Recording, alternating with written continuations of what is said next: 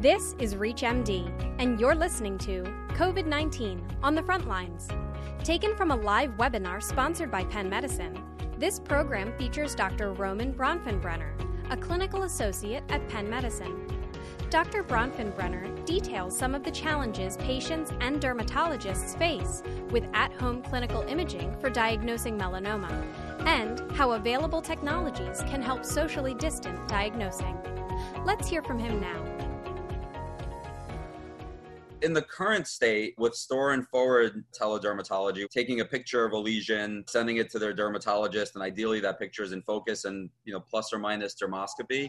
A Cochrane review that was performed showed that less than seven percent of malignant lesions were missed using this technology, which uh, you know that's not a number most providers I think would feel comfortable about, knowing that yeah we're good about ninety three percent of them, but seven percent we might be missing. So in my experience, I like it a lot more for triage, like you mentioned, where you can look at something and feel pretty comfortable that it's a seborrheic keratosis or you know not a melanoma and say like let's evaluate this later because i think everybody has had the experience of thinking something is a seborrheic keratosis and then it comes back and it actually you know it was a verrucous melanoma or something like that. So i don't think that with teledermatology in its current state at least with just clinical images anybody's going to be necessarily super comfortable calling something and just saying that does not require any further follow up. And also, people come in for one lesion. It turns out the melanoma is on the shoulder, but the seb care was on the back. So, in in trying to evaluate patients with that, um, there's technologies that would use images taken in the office, like total body photographs taken, for example, with an iPad, that the patient also has access to. And the patient can then look or maybe have somebody help them and check to see if anything is new or has developed that's different.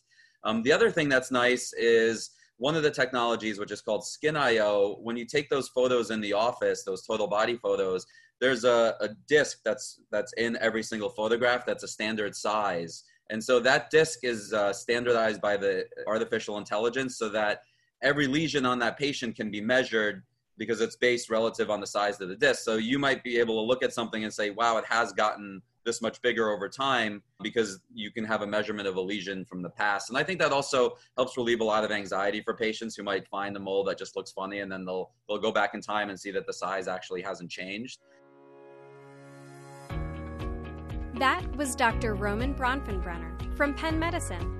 To access more episodes from COVID 19 on the front lines, and to add your perspectives toward the fight against this global pandemic, Visit us at ReachMD.com and become part of the knowledge. Thank you for listening.